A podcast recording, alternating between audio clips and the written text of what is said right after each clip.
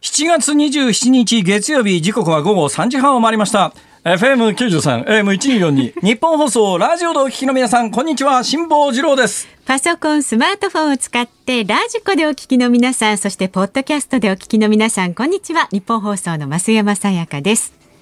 また、辛坊治郎ズームそこまで言うか。この番組は、明日職場でつい話したくなる、そんなニュースの裏側ちょっと待ってください。ちょっと待ってください。増山さんそこを言いよどむのはどういうことですか？違いますよこの番組は明日職場でつい話したくなるそんなニュースの裏側を辛坊さんが独自の視点で解説していきますと、えー構成作家が書いてくれた原稿が目の前にあるにもかかわらずここを読みかけて、えー自分で苦笑された増山さん、どういう意味ですかこの辺でいつも辛坊さんがちゃちゃ入れるから、ちょっとね、待ったんですよ。いやいや、あのですね、今日私はですね ええ、若干興奮状態にありましてですね、なんつったってこの後古舘一郎さんでしょ？そうですよ。あのね、私この業界1980年に入社して以来やってるわけですよ。なんだかんだ言いながら40何年やってるわけですが、あの、言うたら素人なんですね。まあ他のアナウンサーさんみたいに学生時代になんか訓練を受けてるとか、アナウンス学校行ってるとか、ええ養成所入ってるとか、そういうのでは全くなくて、はい。アナウンスのほら、大体あのアナウンサーになる方って大学時代に放送研究会とか所属して、所属してる方多いじゃないですか。私はしてないですけどね。私全くななしに入ってきて、入ってきて初めてこの業界でいろいろあアナウンサーの人たちをこう見たときに、今だから言いますよ、今だから言いますけども当時こっち全くの素人なんですよ。ね、ということは世界中のアナウンサーランキングの中でヒエラルキーの中で一番底辺にいるわけですよ。でこれ底辺からこう上を見上げたときに、えいろんなこと考えるわけですね。自分が現状において一番下手っていうのは分かります。いろんな意味でね。現状において一番下手は分かるんだけど、将来、どこまでこの人たちとごして戦えるだろうかみたいなことを一瞬考えたときあーえに、ええね、自分の中でなんとなく思ったことがあるのは、これ結果的に言うとよ、うん。誰にもかなわないんだけどね。要するに誰にもかなわなくてとてもじゃないけど私がかなわない人なんて世の中に5万といるんだけども、その時何を考えたかというと、その1980年代こういろんな先輩を見ていった時にテレビを通じて実際に会ったいろんな人を見ていった時えにえ2人だけどんなに頑張ってもこの2人だけにはかなわないと思った人がいるのよ。現実にはね現実にはええ他の人にもいっぱいかなわない人いるわけで,、うんでこれを言うのはものすごくリスクなのあの、ね、これを言ったその2人の名前を挙げた瞬間にそれ以外の人はねなんだよ俺なら抜けると思ってたのかよとこう思われるに決まってるじゃないですか。だから今までこれは私ええ封印してきたんだけど、ええ今日一回限り。だから皆さん、これは録音で聞くのはやめてください。これラジコで聞くのもやめてください。ポッドキャストで聞くのはさらにやめてください。完全オフレコです。毎日聞いてしまった場合には、記憶から削除してください。消してくださいね。はい削除してください。ね、それは昨日あの関西で放送されたね、あの深夜のテレビ番組と同じです。これはもうほとんどね、あの朝日放送と朝日新聞グループが俺に対する萎縮返しとして企画したとしか思えないようなとんでもねえ番組を放送しやがってですね。スカイダイビングにねそれはいいんです。一旦その話は置いときましょう。この話に迷い込むととんでもなく長い話になりますから。いや、それはあの80年代にこう先輩方を見ていて、俺絶対天地ひっくり返ってもこの人たちにかなわないと思ったのが2人いるんですがはい、一人は徳光和夫さんなんです。で、一人は古舘一郎さんなんですよ。で、徳光和夫さんはものすごく面識あります。古舘一郎さんは一度も会ったことも、今日までなかったんです。そうなんですねだけど、だけど私テレビ見てて、ラジオ聞いてて、いろんな人の先輩見てて、あの、叶わない人は、実際に叶わない人は山ほどいますけれども、でも自分の中で、あ、天地ひっくり返っても叶わねえと思ったのは、徳光和夫と古舘一郎のこの、この二人なんですよえー。で、この二人はね、私の中で対局なんです。古舘一郎さんのような人と、徳光和夫さんみたいな人っていうのがいて、もう二人の個性、私の認識で言うと、個性から何から技術から何から言っても対極にある人なんだけども、この二人に関する限りは、あ、無理。絶対に無理と。もう若からし頃からそうあもういうふうにも1980年代にこの二人を見ていて、あこのねそう言うとね他の先輩方はな ねさっき言ったように なんだよ。俺じゃねえのかよ。俺は抜けると思ってたのかあの野郎はって思われるから今まで一度も封印してきて言わなかったんだけどこれ本当の話で正直なんですよ。ええだこの二人にはあもう天地ひっくり返ってもかなわないなっていううちの、まあ、徳さんはその後もずっと付き合いありますからよく知ってますけど、古舘一郎さんは今まで一度も会ったことがないっていう人物に今日お会いできるということでですね、えあの古舘一郎ってこういう感じですね。ちょっとも貴重な一日になりますね。今日はすごい貴重な一日ですね。だからもう今日はですね、番組始まる前に、本当に初対面でドキドキしながら、番組オンエアで初対面にしたいなと実は思ってたんですけども、本番始まる前にスタッフの方がですね、島さん、あの、看板の前で写真撮ってくださいって言われてですね、俺の思いを踏みにじりやがって。せっかくね、そのドキドキした気持ちをね、この生放送、そうなんだよ。その生放送のこのスタジオで初対面でお会いしたかったんだけども、本番前にあの連れ出されてしまいまして、日本放送の看板前で写真撮ってですね、その時撮った写真は確かね、番組のツイッターかなんかに今上がってるはずなんで、ご覧はいただきたいと思いますが、ということで私にとっては貴重な一日になりますから、今日冒頭の発言で、こうなんか時間を使うわけにいかないんですよ。そこそこ使ってますけど、じゃあ、え、そうですか？きますかね。そそうですか？いつもよりは、いつもよりは少ないかもしれない。じゃあ、あの、株と為替お伝えしておきます。えっと、まずですね、今日の4連休明けの東京株式市場日経平均株価はですね、連休前に値下がり、えー、続き値下がりいたしまして、先週水曜日に比べて35円76銭安い22,715円85銭で取引まあまあまあ、いろんな意味で様子見っていう感じの取引の価格帯ですね。はい、はい、で、為替相場が現在1ドル105円65銭付近で、そうなんですかなり急に円高になってますね。水曜日に比べますと1円20銭ほど円高が進んでいます。ね、なんで？為替もあの米中対立の緊張から安全資産とされる円が連休中に買われて円高になったのでは、アメリカが中国のね総領事館閉鎖。って言ったら、うん。うんうん、中国も対抗でアメリカの総領事館閉鎖っていうことになって、はい、ちょっとアメリカと中国の対立が抜き差しならないところにあって、うん、えー、入っておりますから今日はそのあたりの解説をじっくりする時間は全くありませんので、明日行います。はい。わかりました。今日はもう古舘さん祭りですかそうです、そうです。古舘祭り 辛坊治郎ズームそこまで言うか。まあ、ある意味スペシャルですよね。いや、ものすごいスペシャルですよ。そう。4時30分まではほぼ1時間古舘さんの立場なら多分出てこない そんなことないか。そんなことない。それで5時台にはズームをお送りします。え今日のズームオンは J1 名古屋選手など3人がコロナに感染して試合が中止になったという話題などもお伝えします。で、ラジオの前のあなたもね、今日も参加してください。ご意見お待ちしています。メールは zoom zoom アットマーク 1242.com で番組を聞いてのご感想、ハッシュタグ漢字で辛坊治郎、カタカナでズーム、ハッシュタグ辛坊治郎ズームでつぶやいてください。どんなご意見でも構いません。今日はあの古舘さんに対するご質問でも結構ですのでね、お寄せください。お待ちしています。さあ、お知らせに続いては古舘伊知郎さん、スタジオに生登場です。ニッポン放送がお送りしています。辛坊治郎ズームそこまで言うか。スペシャルゲストご紹介いたします。古舘伊知郎さんです。よろしくお願いします。あれですよねやっぱりお肌ツヤツヤのツルツルですよね。いやいやいや 何食ってんのっていうレベルですよね待ってください。だいたい私より年上ですね二つほど。そうです。プロフィールを拝見させていただいたら1950年生まれ。そこまで言うかってねしんあ辛坊さんですかね。辛坊さん辛坊です。辛坊さんでいいんですよね、平板にすることないですよね、今時の感じで。辛坊さん。いや南辛坊さんは 辛坊さんですけど。向こうはね。ですね。はい。そうですよね。はい。何ですか、このジェットストリームは。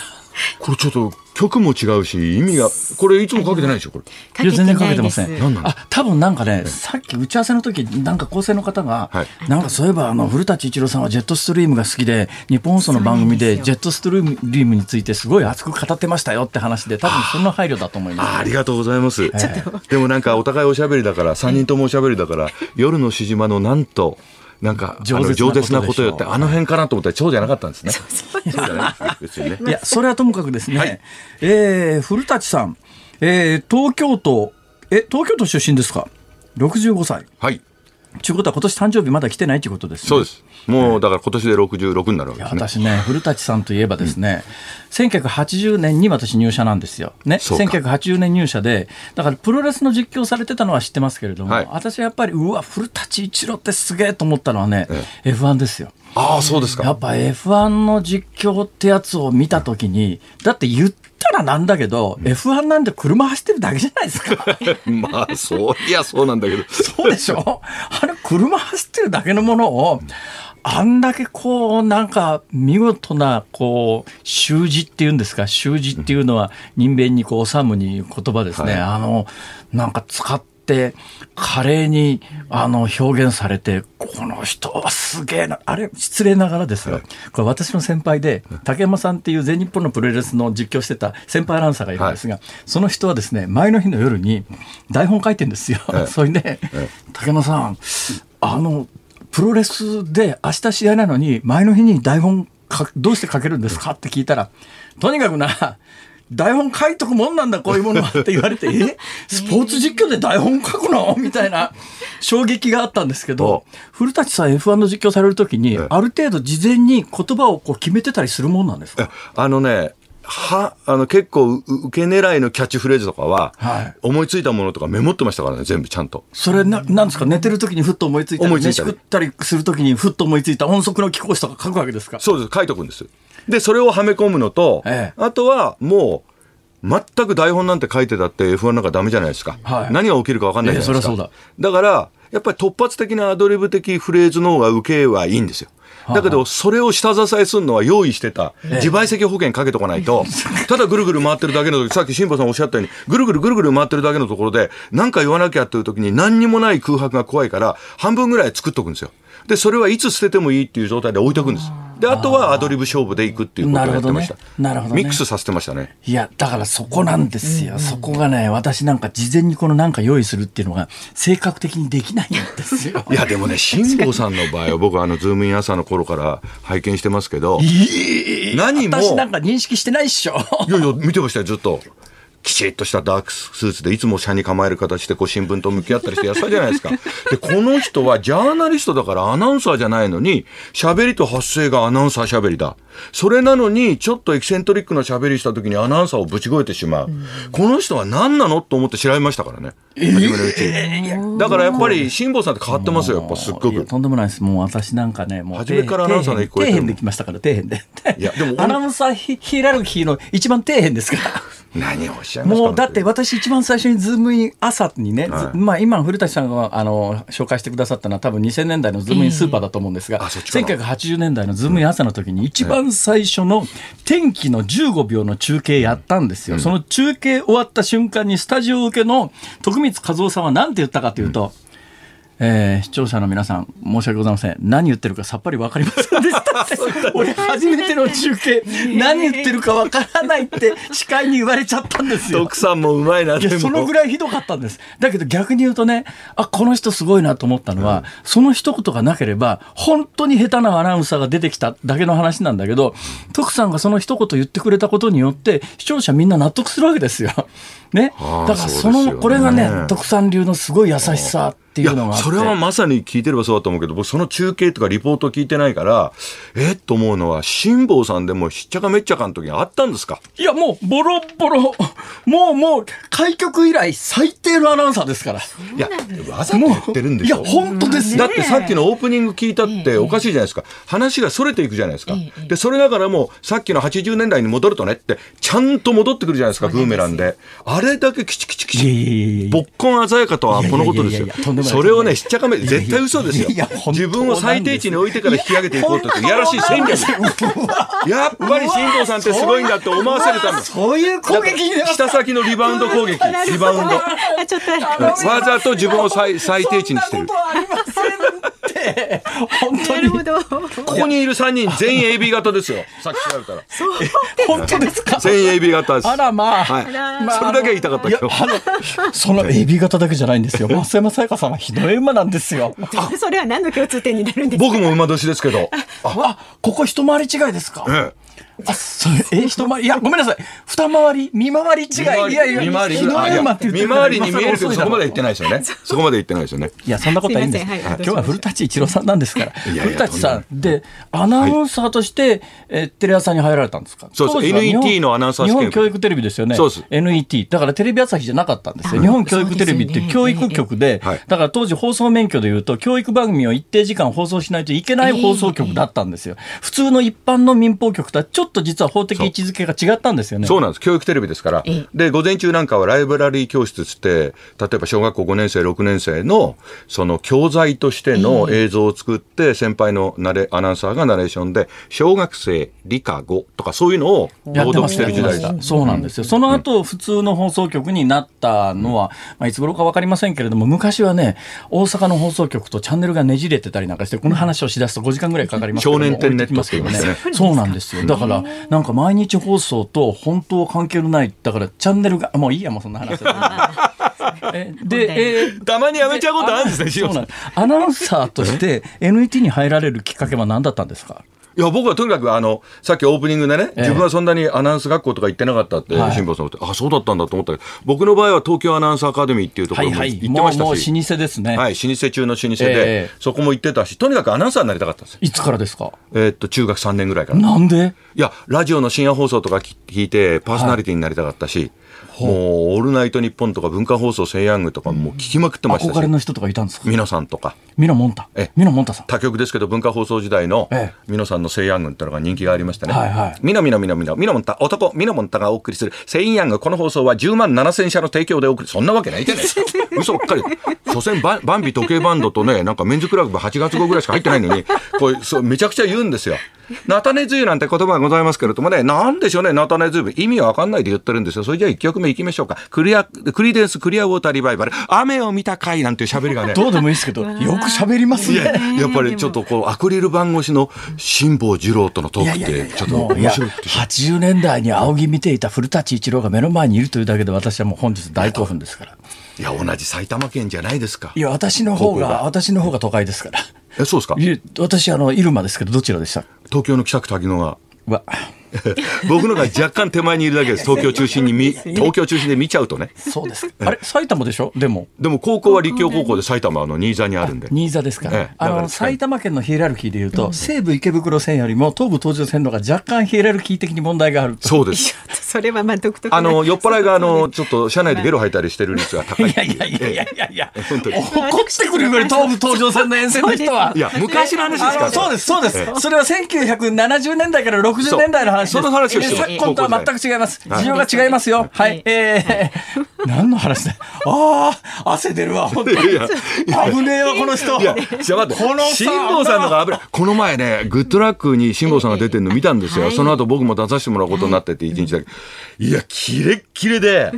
俺、辛坊さんの後、たまったもんじゃないやと思ったけど、間に玉袋筋太郎さんが入ってくれてよかったんですよ。いや、だって、そうじゃなきゃ、もう重篤化率のが大事で、感染者数なんか言ってる場合じゃないんだって、もう本当1厘も2厘もあるったら失礼なぐらい立派なことをおっしゃってて、すごく勉強させてもらったし、辛坊さんがここで言いたかったんだなってのは、本当に僕は正しいことだと思ったんで、余計に、うわ、この人なと嫌だなと思ったもん。増山さん、増山さん。ちゃんとご覧になってください。偉い人ゲストに連れてきてます。いや、だって本当そう思ったのに、これはマジ、マジですよ。ありがとうございます。ありがとうございますなんですが、それで、えー、ミノモンタさんに憧れて、で、ミノモンタさんとの接点はどのぐらいあるんですか？全然ないんです。ああの何年もないんですけれども、えー、高校1年になった時に、はい、たまたま美濃さんが司会をやっている、えー、え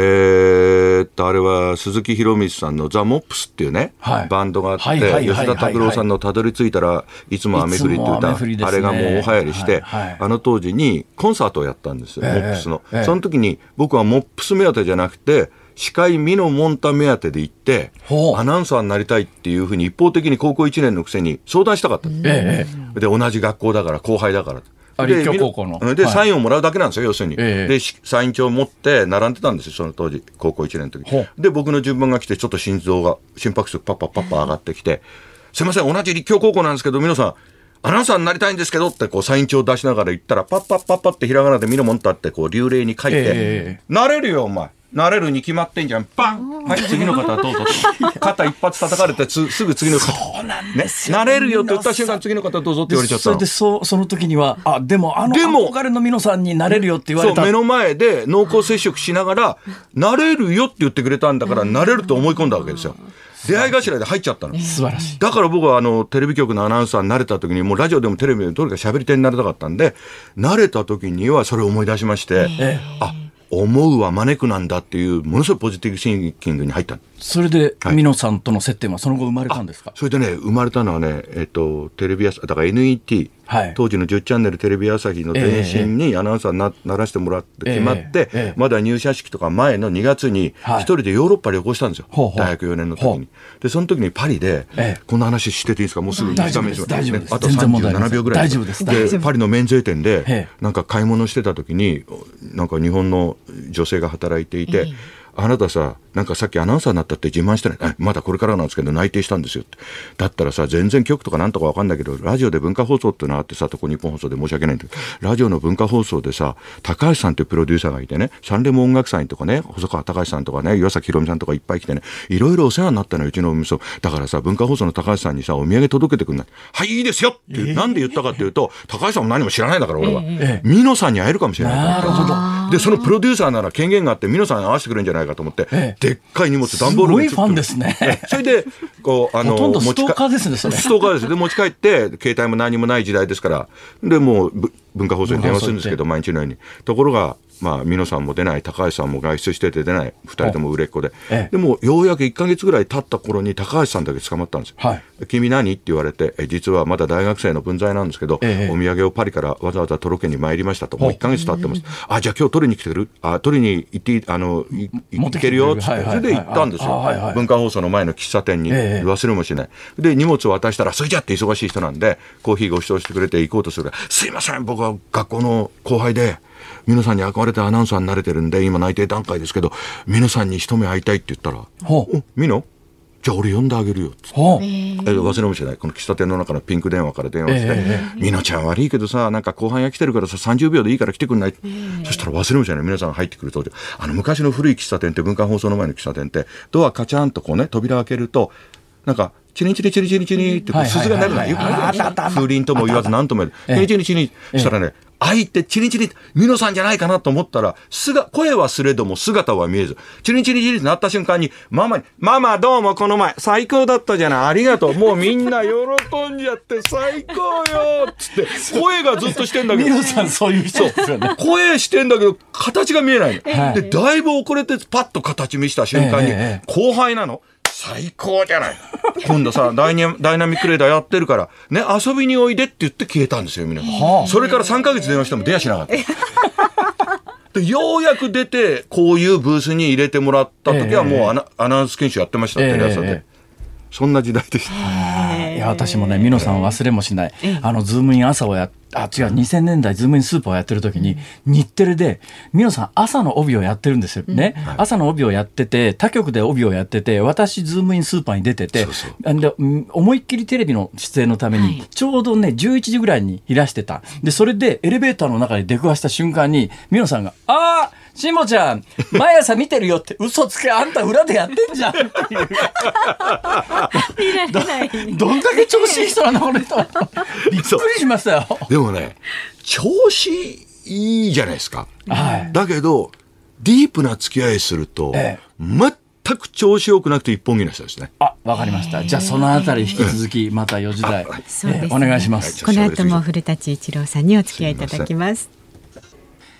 7月27日月曜日時刻は午後4時を回りました。有楽町日本放送第3スタジオから辛坊治郎と。増山さやかでお送りしています。今日はスペシャルゲストに8月14日金曜日に初の配信での無観客ライブトーキングブルース2020夏を行います。古舘一郎さんをお迎えしています。でこの後ねトーキングブルースについてもたっぷりとお話をよろしくお願いします。よろしくお願いします。のコーナーでの話をとりあえず決着まで行きたいんですけども、ええ、ミロモンドさんとのお付き合いはその後どうなったんですか？それで、えっと、それからあの喫茶店で声はすれども姿が見えずの後から4か月後ぐらいにほうほう。あのお昼にずっと月金でね、ええ、ダイナミックレーダー歌謡曲で行こうってのやってたんですよ、はいはい、でそれに見に行かせてもらうことになってから、え、一緒に旅行行ったり。一緒に旅行に行くそれからずっと私カバン持ちやってました、銀座の並木通りカバン持って歩いてクラブ活動するときに皆さんがくっついていくんですから。夜にですか？そう曲穴の分際で合流してんですよ銀座の並木通り。NET に入社直後の古舘一郎さんは文化放送のミノモンタさんのカバン持ちをしながら銀座で合流していた。はい、それがバレた時アナウンス部で怒られましたもんだって。なんて他局のアナウンサーにカバン持って歩いてお前は本来の業務やってないんだみたいな練習やってないんだ、そりゃそうですね、はい、怒られました越境しちゃってたんですねどっか。気持ちが、はい、そんなに好きだったんだ、うん、でも俺辛坊さんすごいなと思うのはさっきあの警視庁栗原さん？とか、えー、はい、栗原さんありがとうございましたってやるじゃないですか、うんはい、僕ね人間ってねやりきれなかったものに最後まで執着する執着するっていうのが僕の持論で、えーえーもしラジオ局のアナウンサーだったら、さやかさん全部やってって言うと思うんですよ。ラジオ出身だったら。やっぱテレビの方だから、ラジオのブースで喋るっていう時に、細かく振り受けやりたいっていう。そういうことだったんですか、辛坊さん。全然。準備外れた？違うんです。違うんです。どう、どう外れたかというと、はっきり申し上げて、ここ私やらなくてもいいんじゃないって、再三申し上げてるんだけども、誰も私の言葉に耳を貸さず、そうそういうことになってますから、辛坊さんやってください。え、だってここだけ俺がやらなきゃいけないのはさ、おかしくない。だって俺これさ、あの向こうで1分喋ってる間にここで俺受けるの忘れ、再三忘れちゃってんですよ、実は。辛坊さん。え、そうじゃないあなたを知らないあなたがいるんですよ。え？この深層心理の中に、振り行くまでやりたいっていう波動を出してるから、周りが忖度して、半世紀さんじゃなくて、そうなんです。ね、さやかさんじゃなくて、やらしてあげるよって環境をニッポン放送社長以下整えてるさすが間違いない。間違いない。間違いない。間違いない。いや、松山さん、松山さんがやりたくないだけでしょう。ラジオの前のあなたからもね、ご意見お待ちしてますので、メールは、ズームアットマーク 1242.com、ツイッター、ハッシュタグ、辛坊治郎、ズームでつぶやいてください。この後も古舘さんにお話を伺っていきます。ニッポン放送辛坊治郎ズームそこまで言うか今日は改めまして古舘伊知郎さんお招きしてお送りしています引き続きよろしくお願いします、はい、で、えー、みのもんたさんのまあ自主付き人みたいなことをやってらして、はい、ほいで割と早めにフリーになられてますよね29でこれどういうきっかけだったんですかプロレスの実況で売れたんですえ売れたからっちゅうて別にフリーになるっちゅうもんでもない？いやだって結婚して子供ができたりして一家を守んなきゃとかいう責任がガーッと出てきたりしたら多分そんなあの無謀なことはできないだろうと思ったんでまだ独身だったんでその右も左も分かんないうちにあの出ちゃえっていうのとあとその当時のテレビ朝日に感謝なのはあんまり俺が認められてなかったんですよ。要するにプロレスに対するエンタメなんてエンターテインメントなんていう便利な言葉なくて、八百長とか言われて。ね、確かにね、あの、プロレスの実況アナで、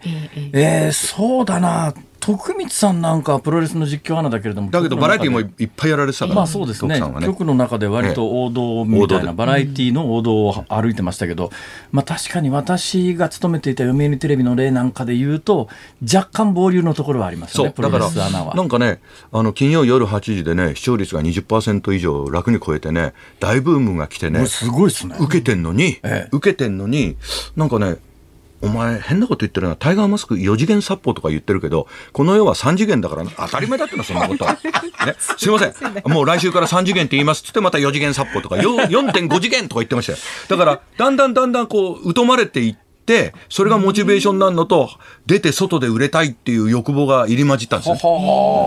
わかるわ。あのね、やっぱね、アナウンサーの世界でスポーツアナの実況っていうと、あの、まあ、これなんかプロレス差別するわけじゃないんだけれども野球とか、まあ他のあのリアルタイムで何が起きるかわからないっていうプロレスってどっか予定調和みたいなところがあるんじゃないのっていう目線があるから、ちょっとそういう意味ではスポーツとしてはあのアナウンサーの世界ではワンランク落ちて見られるところがないとは言えないそういうところがねものすごいムカついてプロレス大好きだったしね。場外乱闘っていうもう一つのルールがあるわけです。ええ、でこれ世の中清濁合わせ飲んで世の中が出来上がってると思うんでそういうグレーゾーンみたいのを行くジャンルが世の中模様と重なるからいろんなフレーズが湯水のように出てくる自分もいるし嬉しかったし、ええ、もうプロレス大好きでそのままフリーになっちゃった。なるほど、それで飯は食えたんですか？プロレスだけで。プロレスの実況をやりながら、結構その時になんかいろいろ番組の依頼が来たりして、だからそんなに苦労しないで順風満帆で行き出したんで、ちょっと嬉しい。順風満帆で行って、だから私が一番、うわ、この人すげえなと思ったのは、その頃 F1 で、はい、F1 で車走ってるだけなのに、ね、こんなに次々言葉出てくるか、この人は。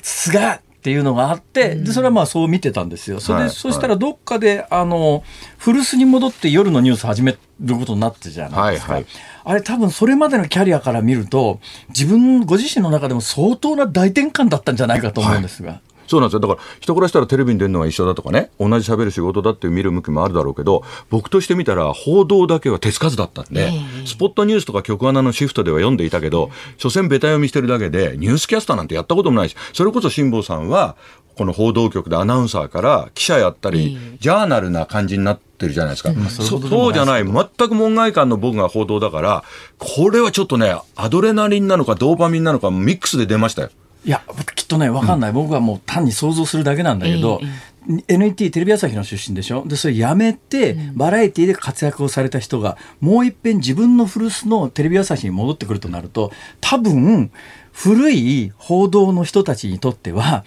なんであいつがメインのニュースのキャスターなんだよっていうのは絶対ありますよね。うん、ものすごいあると思う。すごいあったと思うものすごいあるだろうし NHK の「紅白」の司会をやらせていただいた時も、うんええ、後で聞くととてもお行儀のいいその紳士的な振る舞いをする NHK の方でも後で聞くと NHK の当時のアナウンス部は1994年ぐらいですよ。なんで民放上がりの局アナ出身のフリーアナウンサーが紅白の司会やんだっていう、こういう論法になるわけですよ。なるなる。だから、どんなジャンルにもあると思うんで、テレ朝にも想像だけどあったとは思うけど、あんまりなんかありがたかったのは、そういうのは直接来なかったから。あうん、まあ、先代が久米宏さんで、いや、まあ、TBS から、いや、バラエティーの、T、から来た人で、なおかつ他局だからっていうのもあって、その後だからっていうことも若干あったのかもしれないかもしれないですけどね。えー、何年やらややら ?12 年やりました。12年、うん、よくしかし毎日毎日月金でしょ、あれ。持ちましたね、12年も。そうですね。ね私、ダメなんですよ。私、大体ね、大体どんな仕事でも、7年ぐらい月金の帯だとやってるとですね、もう限界が来てテーブルひっくり返してやめたくなるんですあ、だからこれ月目なんですか？今始まったいやいや、これは日本、日本放送の、それは単なる編成の、あの、都合なんですけど、あそうなんよくしかし12年も。僕は結構、辛坊さん参考にしましたよ、ウェイクとかで。えもう本当にだってね、辛坊さんすごいのは、俺なんかより知識が豊富じゃないですか、政治経済。そんなことないね、時事問題。だから、とうとうと喋るじゃないですか。で、質問の切れ味もうまくて、例えば、増山さんだったら、増山さんあなたね、専門なんだから、ここ逃がしませんよ。このことに関して、ちゃんと喋ってやるじゃないですか。で、喋るじゃないですか。喋って、増山さんっていうジャーナリストは、喋りきったら必ずリアクションしてくれるなと思ったら、辛坊さん、勘無して、あなたに聞きたいんだけど、田中さんって、いきなり一言も受けないのよ。これね、僕はね、読売テレビ内、かまいたちと呼んでたの。あの、いきなり山で切りつけられたような、なんか、どうしたのみたいな。俺はこういう切れ味はできないから、知識も背景も違う。俺はもっとおとなしくやろうと思ったんだから、本当ですよ。何を言ってんですだから月金持ったっていう話なんです。いや、あのね、やっぱりね、あの、ニュースキャスターっていう仕事がどのくらいストレスフルかは分かるんですよ。つまり、つまりご自身の、だから自分の思想性だったり自分の考え方があるんだけど、だけど同時にテレビの番組ってものすごくたくさんの人が関わってて、で、上がってくる VTR だとか、台本だとか構成だとか、だから必ずしも、古舘さんはあれですか、ご自身の周りの構成の方を番組ごと連れてったって感じですかね？同じ事務所のあの企画出してくれる作家2人と行きましたね。ああ、それは多分ね、相当力になりますよね、それね。それは相談できるから。だからその分、あの、申し訳ないけど、こう、執行部の人たちが書いてくる原稿じゃなくて、ええ、自分のメモ書きで全部やってました。それでやると、まあ、それだとね、多分ね、あの、そんなにストレスはたまらないんだけど、えー、逆に社内的なストレスはたまってくるわけで。それはそうですよね。それはいろんなとこからいろんな声が飛んでくるっしょ。うん、それはあった、ね、だから多分ね、あの、我々もそうなんだけど、今で言うと、まあ、当時はまだそんなにネットの書き込みってなかった時代かもしれないけど、今って一言言うと、もう右も左も賛成も反対もネットでわんさか来るじゃないですか。はい、ただ古舘さんは多分ねそういうことよりは局の中でいろんな声がこう渦巻いてその中で毎日ねキャスターやり続けるっていうののストレスは相当だったんじゃないのかなと勝手に想像するんですけど。防潮堤か消波ブロックみたいになってくれたした人がいたからだろうからもうとってもありがたいんだけど感謝なんだけど、ええ、でもそれはなんとなく社内も感じるし、外からのもう非難合々もあるし、もうこれは考えてみたらそれとの戦いですよ。今で言うな、私ニュースキャスター界の坂上忍と言ってもいいんじゃないでしょうか、あの当時は。あることないこと言われてるって感じでしたよ。でもね、だんだん免疫抗体がついてきて、なんか、あ、言われるためにやってんだとかね。あ、そうだ。みんな文句言いながら、バカ野郎、お前の言ってることは古田じゃお前なんかね、スポーツ実況に戻り上がれ、こんちくしょうとかね、言って電話かけてきて、文句言って、局の方には申し訳ないんだけど、電話応対してもらって、それでほっとしてその人は明日また朝早く起きて、仕事行くために布団かぶって寝る時の、最後俺に八つ当たりしてるって言ってないこと言ってるとか言われるから、そういうふうに、あ、言われてなんぼなんだ、この仕事っていうふうにだんだん免疫ついた。いやだからね、うん、本当にこのしゃべる仕事ってね、俺あの周りにいる人たちの力っていうのがすごく大きいなと思うのは私朝の番組を某局でやってた時に、はい、古巣じゃない某局でやってた時に古巣じゃない方です、ね、古巣じゃない某局でやってた時に、はい、あの本番終わって上がってきたんですよ。でこのぐらいの小さなスタッフルームみたいなところでたまたまあんまりよく知らない30過ぎかなんかのアシスタントディレクターの方が電話取ったんです。今もう絶対そんなことないんですが、うん、今必ずあの視聴者相談部とか一旦経由しますけど、当時は朝そういうところを通さずに視聴者の電話がダイレクトでかかって、でそのアシスタントディレクターの彼はですね電話取ってなんかで言うわけですよ。それで私もねカチンときたことがあってねもう青バカ死ね言うとけって冗談で言うたらそのアシスタントディレクターは受話器の向こうに向かって視聴者の方に向かって「えー、辛抱がアホバカ死ねと申しております」って言って大問題になったきつそりゃ問題ですね。ええでスタッフ全員受話器奪い取って羽交い締めにして押し倒したけどもう出ちゃった言葉は止められないじゃないですか。それうわまあその人も悪気はなかったんだろうけど。パニックってたんだろうけど、きついですね、それ。きついっす。これはさすがに私もね、あの、血の気が引きましたね。そんなことあっないけど、ずーっと血の気が引いていくのがわかりますからね。もう言っちゃったからしょうがないですから、さすがにちょっと問題になりました。そうでしょ。いや、でも、私ね、すごいなと思うのは、まあ、そんだけね、だから逆よくね、あの、今日私の手元にある構成作家の書いた台本が、あの、なんで辞めたのかっていう質問があるんですけど、もう12年もやってたら辞めるだろうと私はそのふうに思うんで、その通り。以上の疑問はないんで、その12年もやってたら辞めるよ、普通と思うんですけど、だけどすごいのは、そんだけね、12年やって、まあ、お金的にももう全く苦労せずに、今日あるのに、それでもこの喋りの仕事を止めないっていうか、そのトーキングブルースっていうやつをずっとやり続けてるって、これがすごいですよね。そうですか。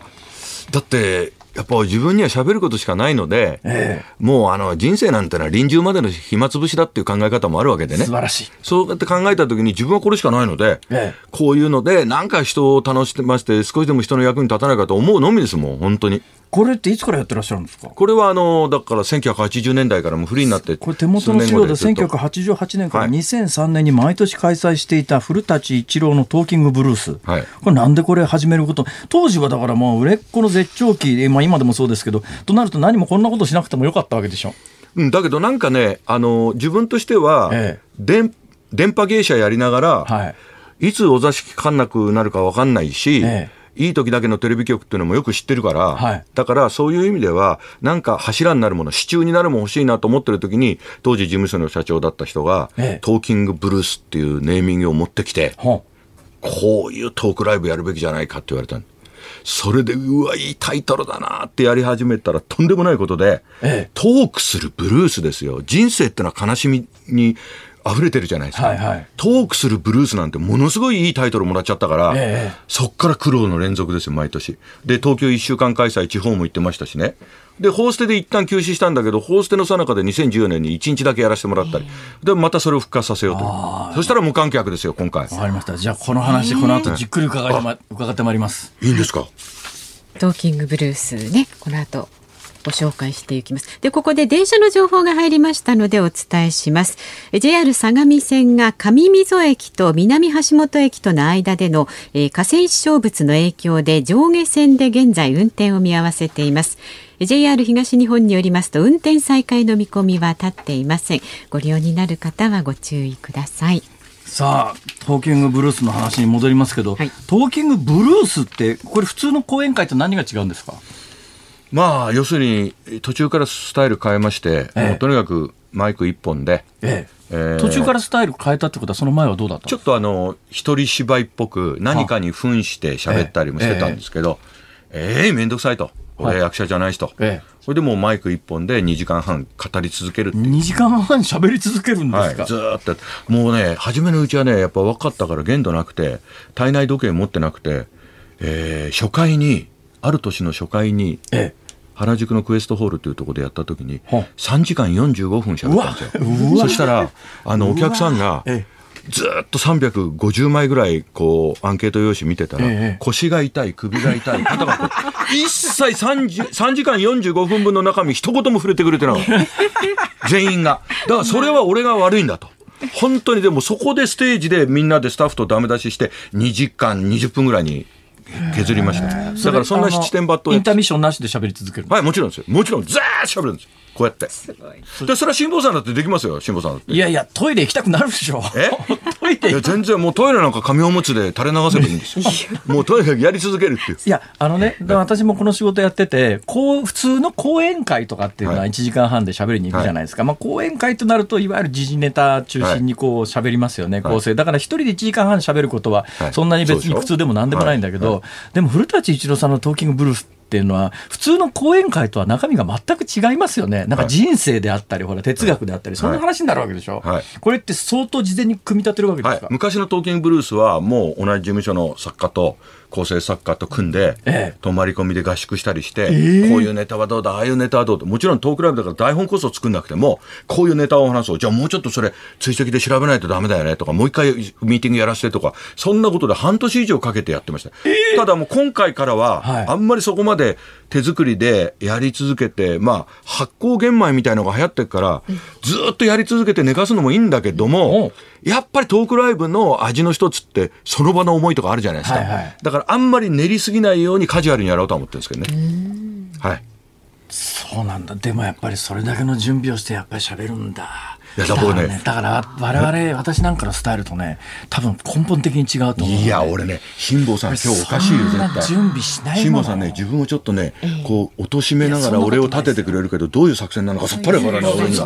おかしい、おかしい。だって、そんな、辛坊さん、俺より喋れるじゃない。私たちの世代で古舘一郎っていうのは、とてつもない虚勢ですから。俺、虚勢してないですよ、まだ。いや、でもそんなこと言ってないです。言ってないですよ。ボケたいんです。いや、そんなボケたい。この前のし辛坊さんのグッドラックにおけるウクレレみたいなもんです。唐突にコロナからウクレレ、ウクレレからコロナ、ご本人もどう受けていいか分かんないぐらい、ハワイ放浪のウクレレの波、竜か島袋みたいに。さすがにびっくりしましたね。今度聞かせてもらいたい。勘弁してください。ウクレレ。もう、だから今年のトーキングブルースの話ですが、いつやるんですか？俺の狙いは古舘一郎トーキングブルースと辛坊治郎ウクレレの夕べです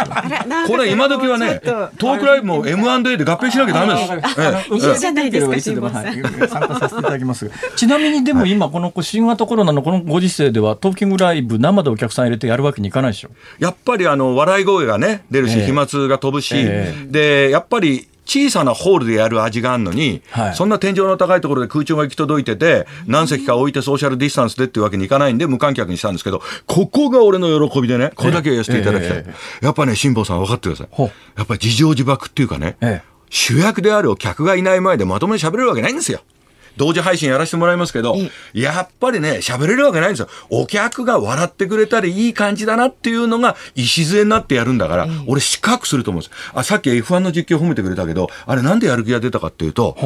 ヘルメットフルフェイスで被られてですよ。ほいでコックピットの中に収まってですよ。マシンの中にいてですよ。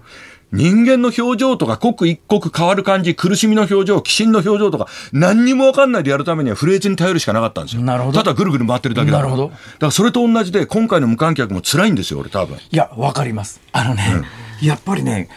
テレビカメラ一つに向かって喋るのと、えー、それはお客さんがね、何十人何百人何千人目の前にいてっていうのとは根本的に違いますよね。そうなんですよ。今回初めてですか？無観客だから初めてになるわけですよ。だから初めてのことだと思ってね。ええ、だからちょっとおたおたするだろうけど、それもまた65になって、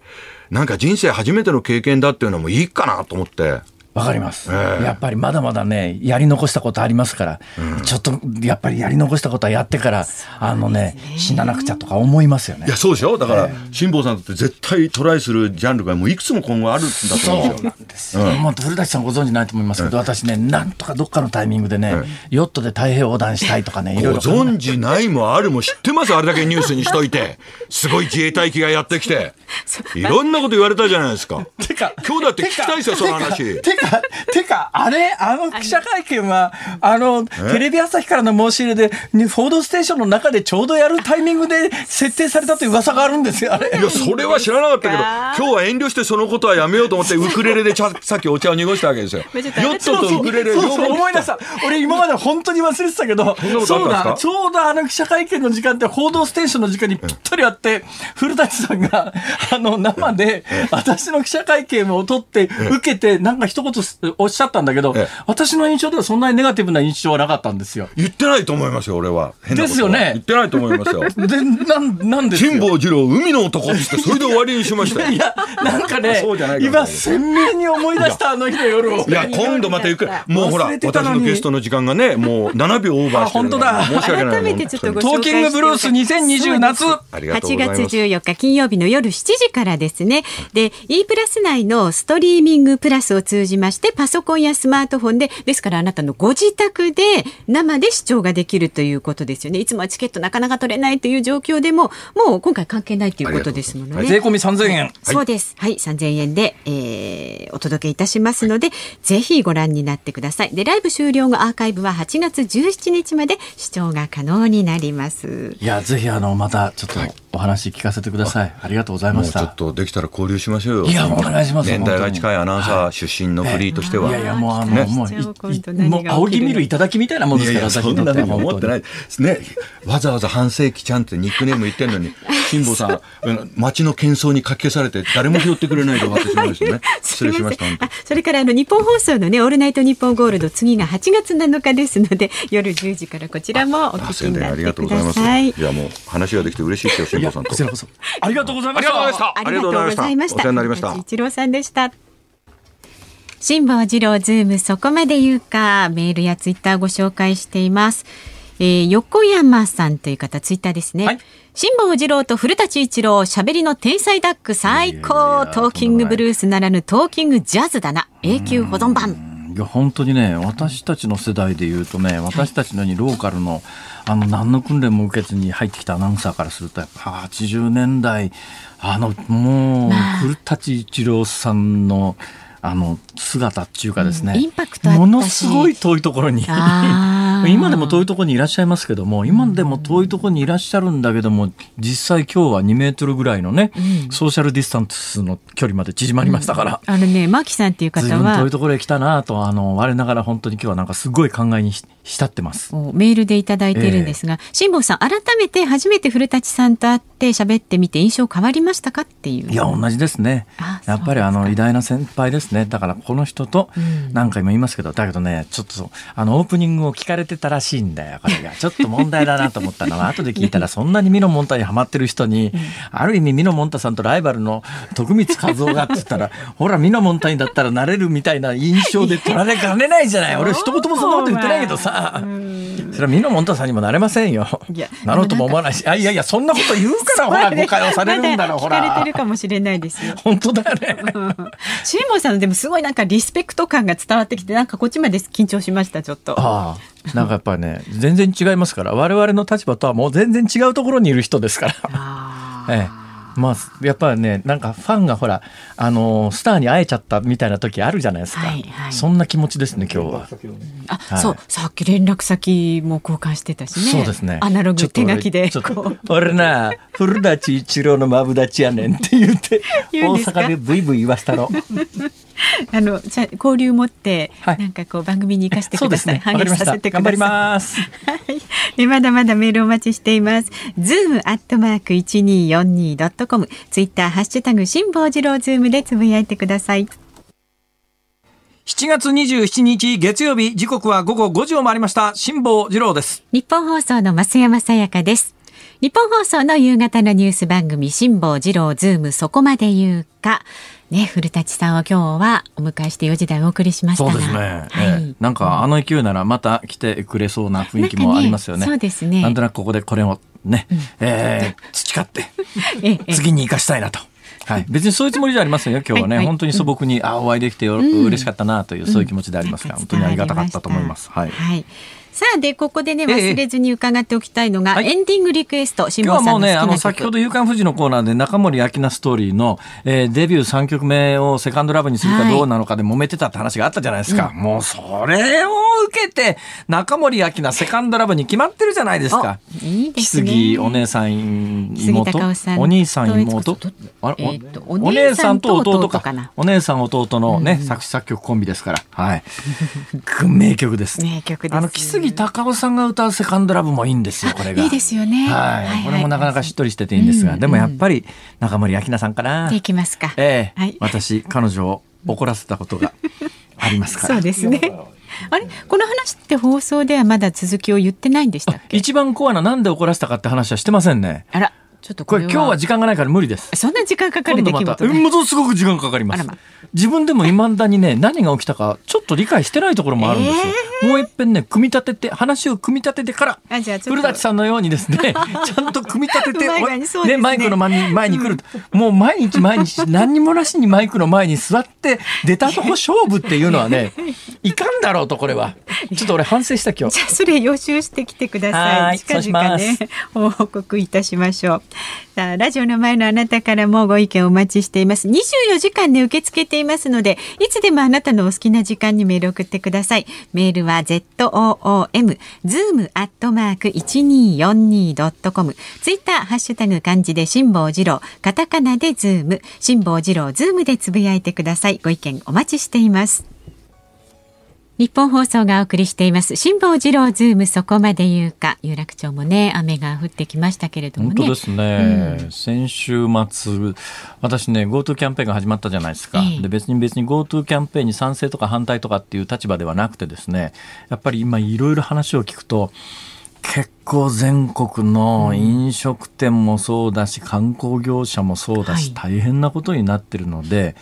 まあ、私が逆に行くことで感染を広げたらどうするんだというお叱りを受ければそれまでなんですけども、えー、微力ながらちょっとやっぱり救済というような大きなことはできませんけれども、ちょっとぐらいお金を使った方がいいんじゃないかということで、先週末次の週末、ちょっとね旅行の予定をこう入れておりまして。で昨日おとといあたりですね西の方に旅行したんですけども、そこそこお客さん出てますね今。ああそうですだからね結構皆さん、うん、あの自粛疲れみたいなもので、えー、そういうこともあって感染が広がってるんだけれども、じゃあ感染が広がってることをどう捉えるか、ここから先の議論なんですよね。はい、で今確実に、まあ、あの空調の問題もあってですね、うん、空調の問題といえばですね、はい、私この番組でもそうだし他の番組でもそうなんだけれども、夏場は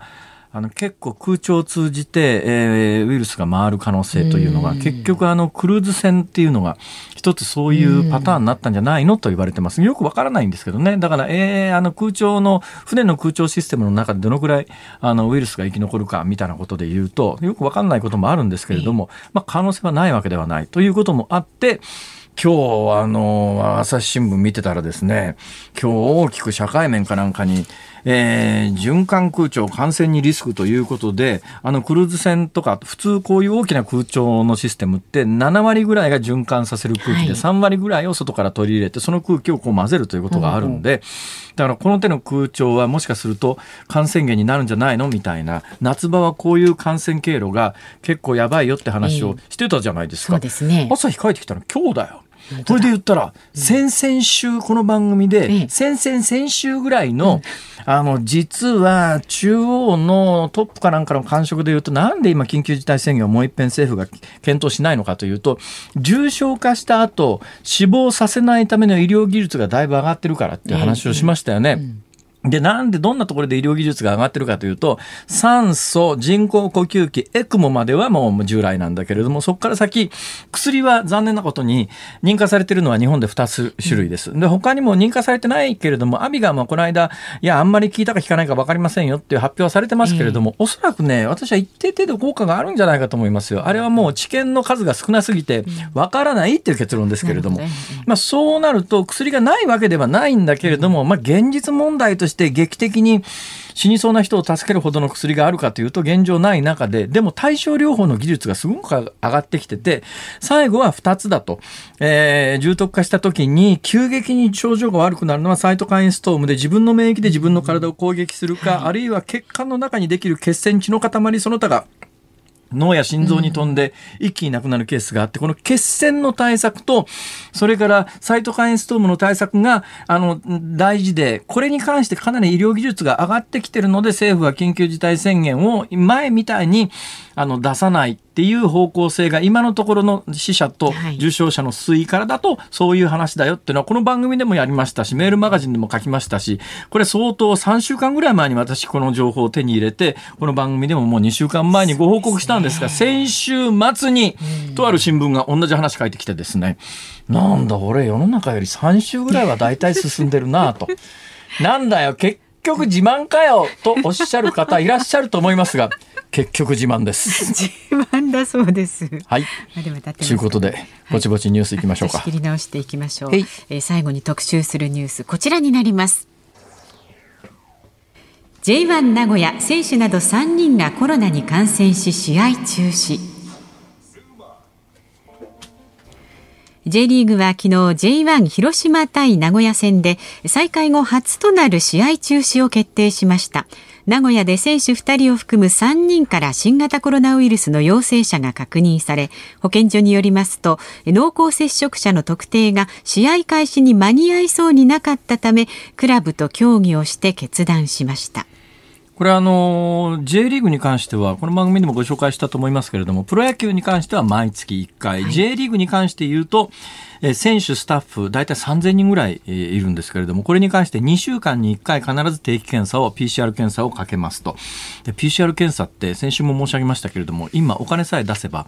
まあ、誰でも受け入れてくれるというような、都内のクリニックでも、大体 PCR 検査、高いところで、高いところでっていうと、その値段を掲げてるとかはごめんなさいなんですけれども、まあ、大体4万円ぐらいで PCR 検査受けられる状況になってるって話がありましたよね。で、まあ J1、まあ J1 だけじゃありません。J リーグ全体ですけれども、とにかく3000人規模で2週間に1回ずつ PCR 検査を全員やりますと。うん、で、今回実は3人出てきたのは、はい、その定期の PCR 検査で全員陰性だったんですよ。はい、で、その次の2週間の間ぐらいに1人が発熱して、あれ？って言って、うん、PCR 検査をかけてみたら陽性です。じゃあ周辺濃厚接触者を洗い出したら3人陽性でしたっていう話なので、はい、これ、感染を防止するというやり、そのためにやるんだったら、実は2週間に1回じゃ、つまり陰性になりました、えー、かかりました、人に感染さすような状況の中で試合が行われました。治りました。今もうほとんど若い人って無症状と、あの、軽症の方々ばかりですから、これが今大問題なのはですね、無症状軽症の皆さんって体力有り余ってるわけですよ。病院に隔離だって言って入院しても 病院の中で筋トレやるような状況の中でね、そうするとまあ歩き回るわけですよ。どんどん感染するじゃないですか。で、全部を PCR 検査して、武漢は1000万万人の人口全員 PCR 検査本当にやったかどうかわからないけど一応やったということになって、はい、200人のあの隠れ感染者見つけ出しましたっていうのがニュースになりましたけど日本もそこまで本気でやるんだったら感染抑止になりますけどもたまさか見つかったところの今だからね PCR 検査で病院大変なことになってるわけですよ。保健所も大変なことになってるんですよ、はい、感染経路不明とは言いながら、うん、その人はかかってることは間違いないわけですが、うん、感染経路の不明の人が1人出るとその周りの濃厚接触者全員連れてきてどこの誰が濃厚接触者かを判別して、それ連れてきて PCR 検査かけるというような大騒動でもう朝から晩までその作業に追われてだけどみんな軽症で無症状で。やってらんねえよっていう声は、あの、病院の現場からよく聞くようになりました。この話は引き続き明日お伝えいたします。明日お送りします。ズモンでした。お聞きいただいているのは中森明菜でセカンドラブ目の前の増山さやかさんも 一緒に口ずさんでいらっしゃいました。いい多分世代がドンピシャなんだろうと思います。もう歌わずにいられまあ杉悦子さん高尾さんの作詞作曲コンビでね、うん、もう名曲ですよね。恋も二度目なら少しは上手に。なんでしょう。何ですかその。いや何もここで興奮することないですね。ここで興奮するのおかしいですけどね。はいはい。えということでございまして。はい、え日本放送この後は健康あるあるワンダホー挟みましてショーアップナイタープレイボールですね。で明日朝6時からの飯田浩二の OK 工事アップコメンテーターは、はい、ジャーナリストの長谷川幸宏さんです。で元産経新聞政治部長で政治ジャーナリストの石橋文人さんも生出演されます。えー、噂される解散総選挙についてそしてポスト安倍総理についても伺うそうです。解散総選挙ですが。私ねあの新型コロナが収まったらこの秋解散総選挙私あるんじゃないかなと見てた時期があるんですけれど、えー、ちょっと最近この感染者の状況を見ると、うん、今の感染者数の状況この推移だとなかなか解散なんかやってらんないよって話になりますよね。だけど8月の後半にですね、えーえー、安倍総理は、はい、今まであの歴代最長って言われてるじゃないですか、うん、歴代最長は最長なんですが、はい、第1期も合わせて歴代最長で、今月の、いや、来月の後半にですね、うん、単独で、間インターバルなしで継続して歴代最長になるんです、はい。はい、そうするともうね次の目標ってそんななくなっちゃうはずなんで、うん、そうするとあと来年の秋までの一応総裁任期なんだけど、はい、さあどうするつもりかなと。ちょっとそのあたりをね取材かけようかと。ちょっと聞いてきてください、はい、いろんなところで教えてくださいね。この番組で第一報をぜひねいや、まずはメールマガジンからでしょう。いやいやいやいやこの番組で。あ、そうですか。ね、今日はね、古舘一郎、古舘一郎さんに来ていただいてですね、うん、えー、楽しいお話していただきましたから、うん、ぜひまたお願いしたいなと、はい、はい、思っております。はい、お招きしたいと思います。さあでは。今週もねよろしくお願いします。はい、辛坊治郎ズームそこまで言うか、ここまでのお相手は辛坊治郎と増山さやかでした。いやー、綺麗に今日は締められたな。ちょっとね時間余って今週も聞いてちょうだい